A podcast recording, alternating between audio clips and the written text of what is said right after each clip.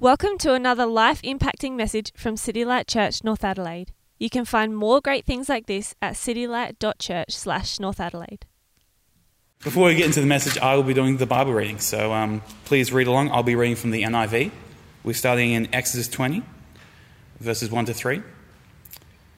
And God spoke all these words I am the Lord your God, who brought you out of Egypt, out of the land of slavery. You shall have no other gods before me. And our second reading today is Matthew 4, verses 1 to 11.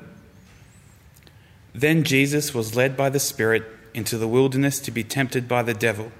After fasting 40 days and 40 nights, he was hungry.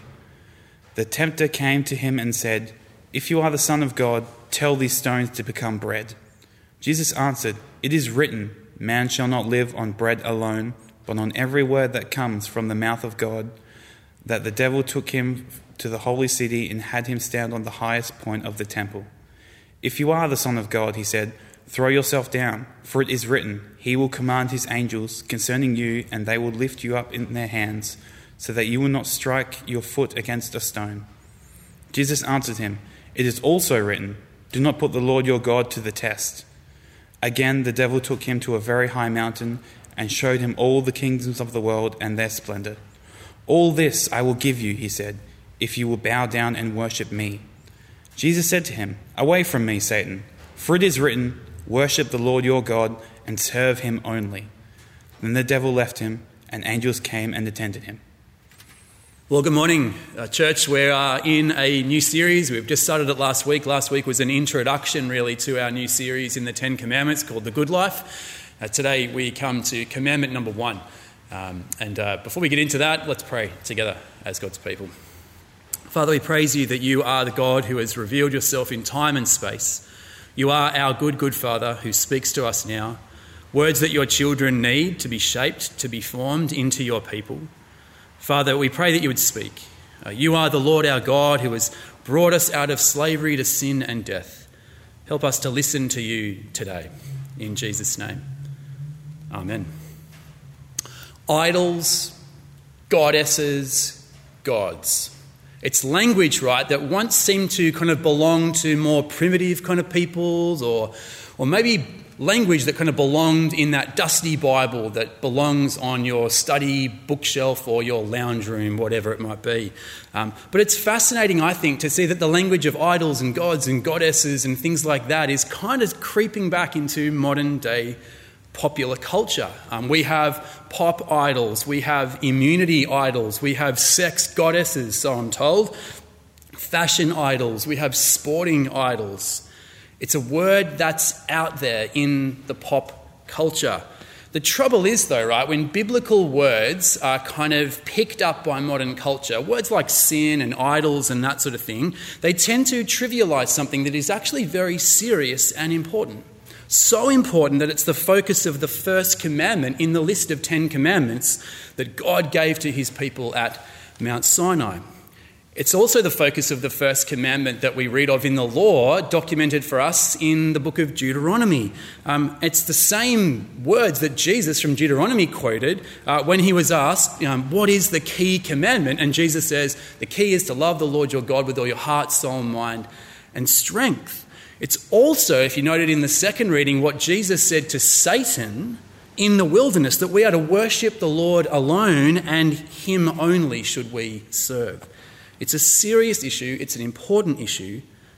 And yet, for the Old Testament Israelites, God's original people, it was a constant struggle. It was a battle for them between their God, the only God, Yahweh, the living God, and the gods of the nations around Israel. They struggled with it all the time. They would go after all the other gods around them.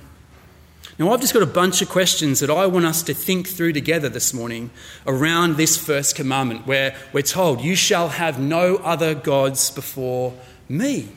And my first question is this why not? Why not have other gods before Yahweh? Why is there this sharp persistent demand in the scriptures, Old Testament and New Testament scriptures, to worship only the living God and to have no other gods but Yahweh? Well, first reason is this because Yahweh alone, according to Exodus chapter 20, was their redeemer. You see, this at the very beginning of the Ten Commandments. In fact, the very first thing in the Ten Commandments is not a commandment at all. Um, they begin with a statement Exodus chapter 20, verse 2. I am the Lord your God who brought you out of the land of Egypt, out of the house of slavery. You see, God's law was given to people who God had already saved, already liberated, already rescued. The grace of God, the gospel of God, comes before the gift of the law. That's why I'm often saddened when I walk into you know, big old churches and things like that, and you look on the walls, and on the walls they have the Ten Commandments, the Apostles' Creed, and the Lord's Prayer etched into the wall. And you know, when you go and have a look at the Ten Commandments, the first thing it says is, You shall have no other gods before me. They don't have verse 2 first. In other words, the law is there, but the gospel isn't there. You see, it's the great event, the Exodus, in which Yahweh proved his reality, in which Yahweh proved he really was a God, unlike all the other so called gods of Egypt. And so Moses says to the Israelites in Deuteronomy chapter 4, the next generation of God's people, he says this You Israelites, you were shown all these things. That is the power of God in the Exodus, the power of God at Mount Sinai. You were shown these things so that you will know that the Lord alone is God in heaven above and on earth beneath, and there is no other. Isaiah, hundreds of years later, um, says this God says to Isaiah, I, even I am the Lord, and apart from me there is no Saviour. I have revealed and saved and proclaimed. I am not some foreign God among you, and you are my witnesses, declares the Lord, that I am God. So, this call to worship no other gods but Yahweh is a call to loyalty, it's a call to gratitude for what God has done for his people in rescuing them from slavery in Egypt, freeing them from oppression. I am the Lord, your God. Don't have any other gods before my face. So, second, secondly, it's because the Lord alone is their creator. Um, to jump a little bit ahead to next week, uh, commandment number two, Exodus chapter 20, verse 4, the text says this Do not make any images of anything in heaven or on earth or in the waters or the sea. Why not? Well, because God alone is the creator of heaven and earth and everything in them. The Israelites, they knew this really well, right? Their scriptures didn't begin with the book of Exodus, their scriptures begin with the book of Genesis. Genesis chapter 1, verse 1. In the beginning, God created the heaven and the earth. So there is a contrast, right, between the living God, God the Creator, Yahweh, and all the other false gods, who not only haven't created anything themselves, but who are themselves the products of human beings, human hands, human imaginations, ideologies, worldviews that displace and replace God. Or as the prophet Jeremiah later would say, Jeremiah chapter 10, the Lord is the true God, the eternal King these other gods who did not make the heavens and the earth, they will perish from the earth and from under the heavens. But God made the earth by his power and stretched out the heavens by his understanding. So, for these good reasons, right, God says to his people, Look, you know who I am. You know what I've done. Don't go running after other gods, the gods of the people around you. To which the Israelites said, Sure, of course. Why would we ever think of doing anything but trusting you, Yahweh?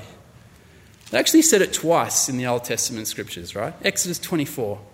After God has given them the Ten Commandments, as God has effectively kind of married this people, they say, everything the Lord has said we will do. Joshua chapter 24, the new generation of the Israelites said the same thing. Joshua, their leader, challenged them to, to worship the living God alone and not be like their forefathers, their ancestors who chased after the other gods. And what do they say? Yep, we'll do that, Joshua. We're all for God. Absolutely. We'll never run after other gods. But they did. Persistently, consistently, for centuries. The Old Testament tells us these people of God went on claiming to be the people of Yahweh, and all that that meant and yet they were being seduced by all the gods and the idols around them. And that became a form of what we call syncretism, blending. the worship of the living God with the worship of everything else around them. Which, of course, is what we Christians have done throughout the ages as well. Through all kinds of hidden and sometimes unrecognized idolatries that seep into our thinking and transform our behavior. Why have no other gods? Because the Lord is the loving Redeemer of his people and he has created us. The other question that comes to mind when I think about this commandment, you know, you shall have no other gods before me, before my face, is what are the other gods anyway? Like, what are these other gods that God says you're not to have before me? Uh, most often in the Old Testament, right, the gods of the other nations are described as no gods. Um, you'll see that throughout the literature of the Old Testament. Um, in fact, they are the work of human hands, they are no gods. Now, by that, they did not only mean that you know, they're, they're, they're statues of the other gods that have been carved out of part of a tree to look like a particular god whom people would bow down to. Even the pagans, right, knew that that was not a real god because it was carved from a tree um, that you've carved, you've cut down. What this is actually saying is that these alleged gods themselves, these the supposed powers, the ideas, the imagination, all those things that were given a kind of divine power are actually nothing but human constructs. We make our own gods. We manufacture them out of our imagination. That's what Paul the Apostle kind of clearly tells to us in Romans chapter 1. He said that we human beings, because we've rejected the authority of our loving Creator God, we who we, we know, who we can know, because of what we see in creation, he said we've become darkened in our thinking. It's our minds that create our own idolatry. Uh, the great John Calvin said this quote, The human mind, the human heart, is a perpetual factory of idols 24 7. He didn't actually say that last bit, but our, our minds are perpetual idol factories, non stop. Our human hearts, our minds are manufacturing idols all the time.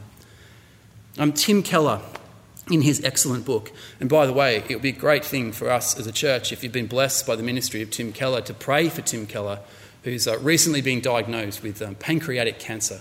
Um, not a good diagnosis. We don't know what's going on but he's a man who God has used in many lives that I know of in our church and beyond. And so we should pray for him. But notwithstanding that, Tim Keller, in his excellent book, Counterfeit Gods The Empty Promises of Money, Sex, and Power, and the Only Hope That Matters, defines an idol like this. He says, An idol is, quote, anything more important to you than God, anything that absorbs your heart and imagination more than God anything you seek to give you what only God can give. An idol is whatever you look at and say in your heart of hearts, if I have that, then I'll feel my life has meaning. Then I'll know I have value. Then I'll feel significant and secure. End of quote. Now, we are forever creating idols, these little gods. And there are many ways in which we do this, brothers and sisters. There are many sources for this. And here are just three, and they come from actually the Bible. They're all in the Bible. Three things things that entice us, things that scare us, and things that are actually even good for us, we can turn into little gods. So things that entice us, right? So Moses, God's great leader of his people, uh, back in Deuteronomy 4:19, warns the Israelites when he says this: "When you look up at the sky and you see the sun in its splendor, do not be enticed, seduced into worshipping these things." You see, we human beings we are pretty small creatures in the scheme of things, right? In this vast world, full of huge world, full of big things. When we see these big things, we're filled with awe and wonder and fascination, and that's a right thing to do. But we can be dazzled by these things where our eyes just pop out in wonder, a bit like the children in Charlie and the Chocolate Factory, right? Who just see all this chocolate phone, everyone, they're like, oh my gosh, this is the best thing I've ever seen, and just become overwhelmed. The natural world can do that, where the sun, the moon, and the stars, we can begin to idolize that more than the Creator. We can also be dazzled and enticed by the phenomenon of wealth or by ph- phenomenal wealth, and we can give God like status to the super rich. And we somehow assume, right, that because they've been able to accumulate vast quantities of money, they must also have vast quantities of wisdom as well. We can idolize wealth. We talk about stars, right? Sports stars, superstars, celebrities, sports idols, pop idols. They dazzle us. There are also things that scare us, or perhaps to be more accurate, things that we trust in order to save us from the things that scare us. So, we human beings, not only are we very small creatures, we are also quite vulnerable creatures. And the world around us can be dangerous. There are all kinds of threats. The Old Testament recognizes this, right? And it calls upon us to fear the Lord. As the old hymn puts it, fear him, you saints, and you will then have nothing else to fear, because we do have plenty of things to fear. Psalm 96 says that we should fear the Lord above all gods, as if there are other things that we are afraid of. And so we create gods or idols to give us protection, to ward off our worst nightmares.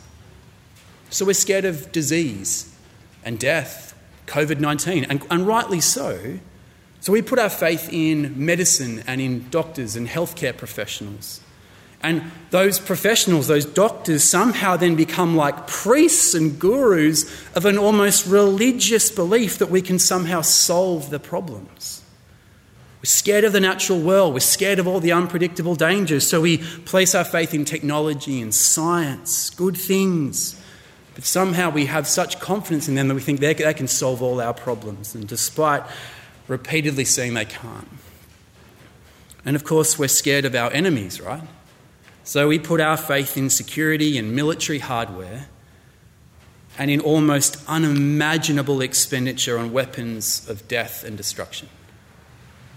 So you see, our fears can easily turn good things like medicine and science, or evil things like instruments of death and torture, into gods that we've placed our faith in that those things will provide us with ultimate security and protection.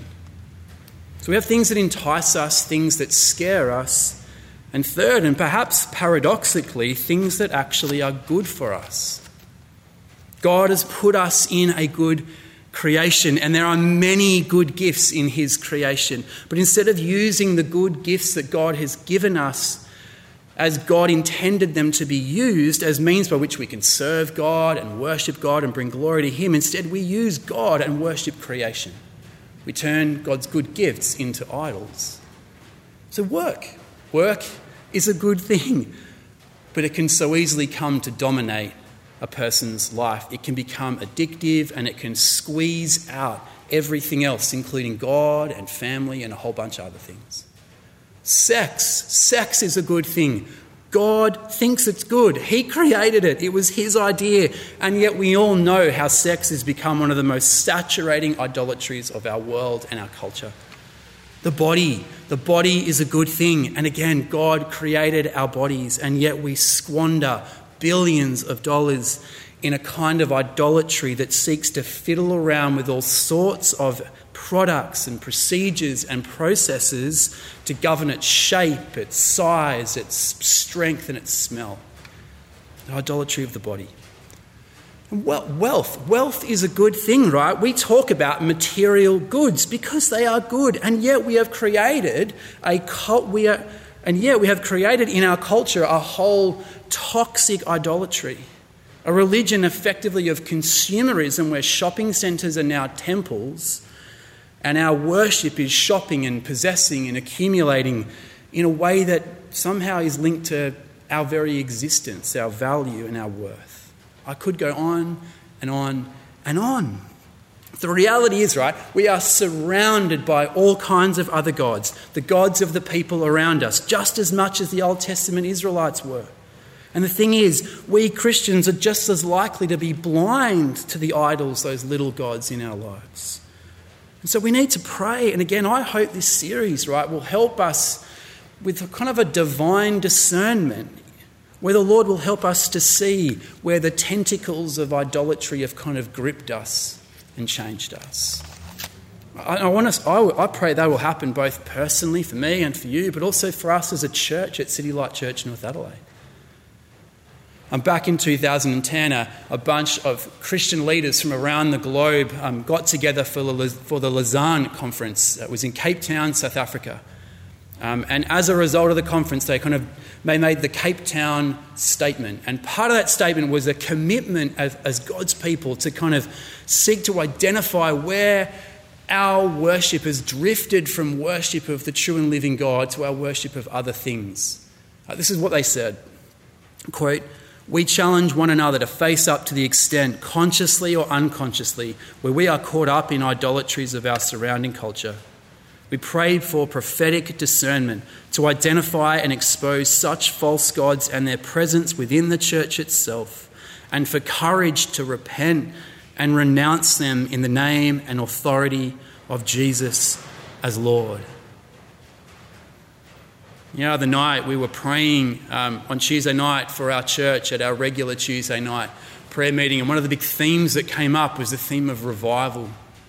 You know, we long for revival. We long for people to, to turn and trust the Lord Jesus Christ and find life and freedom and forever life in, in Him. But, but one of the things that I was kind of came to me was that sense of before we can see revival out there, there's got to be a sense of revival in us. Where rather than us chasing after other gods, we, we, we run afresh to the Lord Jesus Christ. Just like that Lausanne statement that we would too face up to the extent, consciously or unconsciously, where we're caught up in idolatries.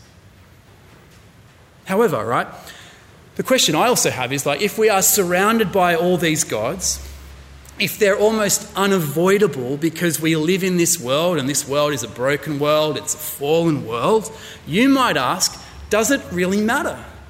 Like, why the big deal about idolatry if it's just everywhere and everyone's doing it? What's the big guide? What's the big problem? Why does idolatry matter? Well, I want to give three quick answers to why this issue matters and why we need to take it seriously. And the first reason is this idolatry deprives God of his glory. Idolatry deprives God of his glory. Um, God says through Isaiah, I am the Lord, Yahweh, that is my name. I will not yield my glory to another or my praise to idols. Now, we might be tempted to think there, right? Come on, that sounds like a little bit of divine selfishness going on there. Why can't God just kind of share a bit of his glory with some of these other so called gods? What makes God so selfish, so intolerant? But that misses the whole point. And it misses the point that the Bible is basically trying to make on every single page of our Bibles is that God is the only God there is, and He is all the God there is. He is the creator of the whole universe, and the so called other gods, they're no gods at all. Not only that, but He's the lover of the universe. The Lord loves everything He has made, Psalm 145. And we, His creatures, were made lovingly in His image. And in that sense, God's greatest glory lies in our greatest love for Him and our finding our joy and fulfillment in Him and Him alone, which is what He wants for us, and it's actually what is best for us. It's in our best interest, brothers and sisters, to love Him, to serve Him, to enjoy Him, to worship Him, to, to share Him, and to give Him glory. That's what we're made for. So, when anything from within creation, whether good gifts from God's hands or evil products of our own imagination, when anything is put in place that only, in the place that only God has the right to be in, then God suffers, um, we suffer, and creation suffers. And that's because of the second reason I want to give us.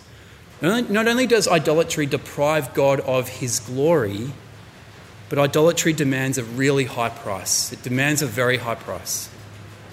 See, the gods demand sacrifices. And the fact is that when we humans create gods, we fight to the death to defend them.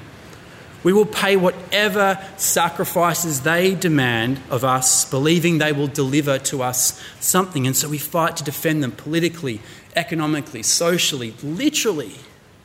And the Old Testament, right, was well aware of this. God warned his people, Israel, um, about the idolatry of Baal.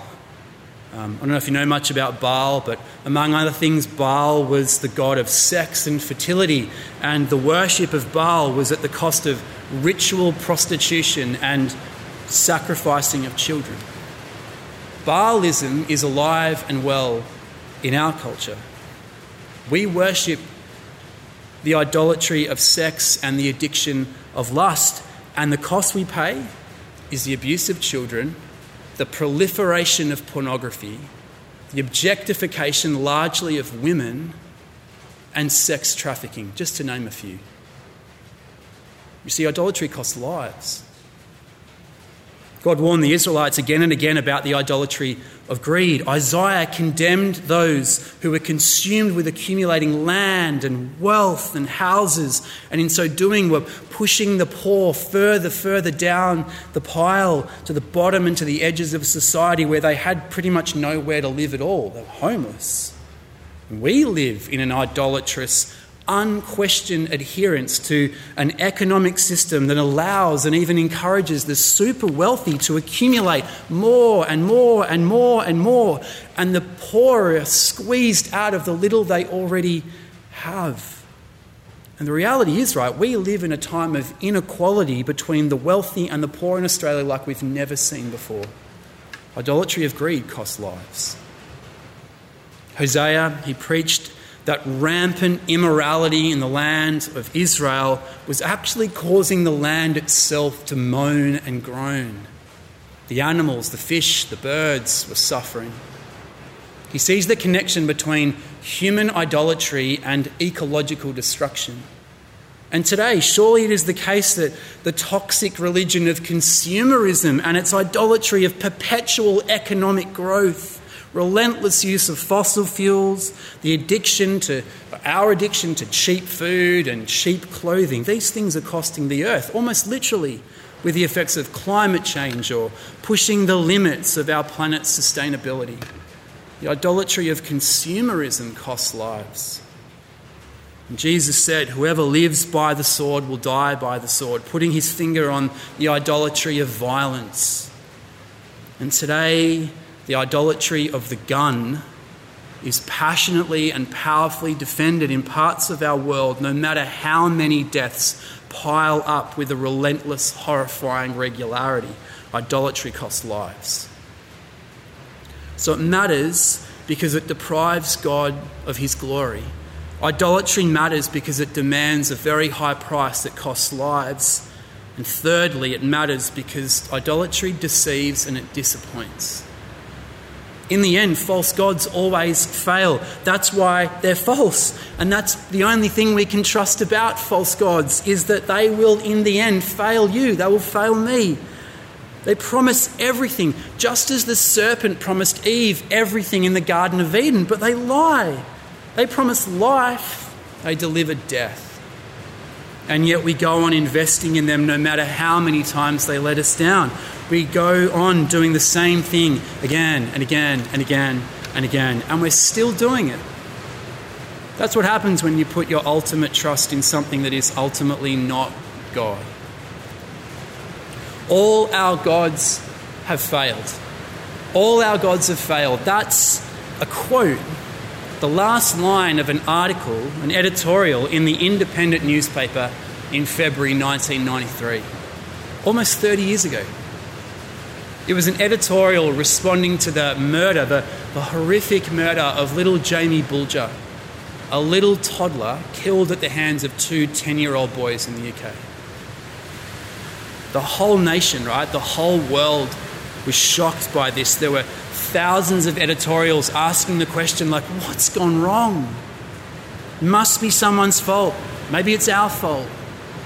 The editorial lamented the fact that as a nation, the UK, quote, expected better of ourselves, we have come to fail at every level of society. And what I'm about to read, the closing comments, could have been written this year, I reckon, even though this was written about 30 years ago. Quote Increasingly, it is apparent that those who instruct the nation on moral and social values are themselves flawed. And then he quotes a number or a series of scandals at that time, which are comparable with the scandals that we see in our time uh, in politics, in parliament, among the police force, among celebrities. It goes on, quote, failings in the city, in the company boardrooms, in Whitehall offices, We no longer trust or admire our rulers, our bankers, our captains of industry. We no longer trust each other. We are all on the make. We're all looking out for ourselves. And it concludes like this If we feel utter despair, it's because we see no new promise. All our gods have failed. That was close to 30 years ago. It was striking then, it's striking today. And you know what? The author of that editorial with that line, all our gods have failed, I think he was just using that as a figure of speech. But he's actually putting his finger on the spiritual reality behind the social failures of the UK, of Australia, of our whole world idolatry. Well, let me ask one more question. No other gods before me. Where does it matter most? You see, the Old Testament prophets, they knew, of course, that the other nations around Israel worshipped other gods. They were false gods, they were no gods at all, but the, the nations worshipped them. But you know what? The prophets of God spent most of their time not condemning the nations around Israel, but condemning Israel itself. God's own people, they should have known better. They'd had all the experiences of knowing and seeing the living God at work. They'd, they'd experienced what God had done for them, rescuing them from slavery and oppression in Egypt and taking them to the promised land to be in relationship with God. They should have known better, but they swapped Him for no gods at all, and they couldn't believe it. And it's the same for us Christians today, you see. We mustn't think that idolatry is sort of something out there, something that belongs to our out there culture or other cultures around the world or other religions who have other problems. No. Israel was called, right, to be a light to the nations. How could they be a light to the nations if they were running after the same gods? And, brothers and sisters, fellow followers of Jesus, we cannot bear witness to the living God if we're no different. If we're no different from those who worship the gods of our culture. If those same gods have found their way, their tentacles have found their ways into the church, so we've just bought into what the world is doing. Where the church, perhaps we have prostituted ourselves to the gods of our time and culture, we need to know that. We need to react. I do need to wrap up, but I can't, I can't finish without making this a little bit more personal, at least for myself. Because I've got to ask myself, what little gods have I allowed to kind of creep into my heart and into my mind? And, you know, even as a follower of Jesus, even as your pastor, even as the lead pastor at City Light Church North Adelaide. What are those gods that have crept into my mind and into my imagination, into my heart that have begun to shape my habits, shape my thoughts about myself, my thinking and my doing. And maybe you could ask that of yourself too. See, it might be lust. It almost certainly will be if you're a man like me. Might be achievement, where an achievement in itself is not bad. But when achievement kind of becomes that thing that defines who I am, that, that can be a problem. I struggle there. Might even be success in, in gospel ministry, in Christian ministry. You know, what we call God's work becomes intertwined with my identity, my worth, my value, rather than God Himself reminding me and declaring to me that I am a loved, beloved Son of His, saved by the blood of Jesus and I'm in and He loves me. It might be self pity. That's a, that's a very comfortable little idol, right, that absorbs huge amounts of emotional energy and comes at a very heavy cost. It might be our self image. Maybe it's too high, maybe it's too low, maybe your issue is pride, maybe it's false humility. You see, there's all kinds of things that can draw us away from loving God and serving Him only. I really hope that the Holy Spirit will speak to you as, as you think about that. Perhaps we should pray the prayer that King David prayed at the end of Psalm 139 Search me, O God, know my heart, test me, and know my thoughts, and see if there is any offensive way, and lead me in the way everlasting. Perhaps we should join singing with William Cowper in his lovely old hymn, Oh, for a closer walk with God, who said these words The dearest idol I have known, whate'er that idol be, help me to tear it from thy throne and worship only thee. Brothers and sisters, God's word to us this morning is this I am the Lord your God, who brought you out of slavery to sin and death. I freed you from the tyranny of the devil. I liberated you. I saved you. Now, you shall have no other gods before my face. Let's pray. Let's pray. Loving Father, you've told us that your word is sharper than a two edged sword, that it pierces to the depths of our thoughts, our minds, our hearts, our souls, even into our bones. Whether we preach or whether we are preached to, we need your word. We thank you that your word comes to us as a word of grace, not only judgment, that it exposes our sins and our failures and our flaws and our foibles, because you want to wash them away, you want forgiveness, and you want us to run afresh to you and put our faith afresh in the Lord Jesus Christ. Lord, as we come back to the cross now, as we're about to do in a moment, as we gather around the table of the Lord, Lord, we ask that you would lead us to examine our hearts. And in the power of the Holy Spirit and by the light of your beautiful word, help us to put away all that is not of you. Lord Father, we ask that you would make us more like Jesus. And we ask it for our good the good of our neighbour, and ultimately, Lord, for your glory. And we ask this in Jesus' name. Amen. Thank you for listening to audio from City Light Church, North Adelaide. We hope you found it helpful and we'd love for you to share this message with others. For more great content, more information about City Light Church, or to donate to the work of City Light Church North Adelaide, visit us at citylight.church slash North Adelaide.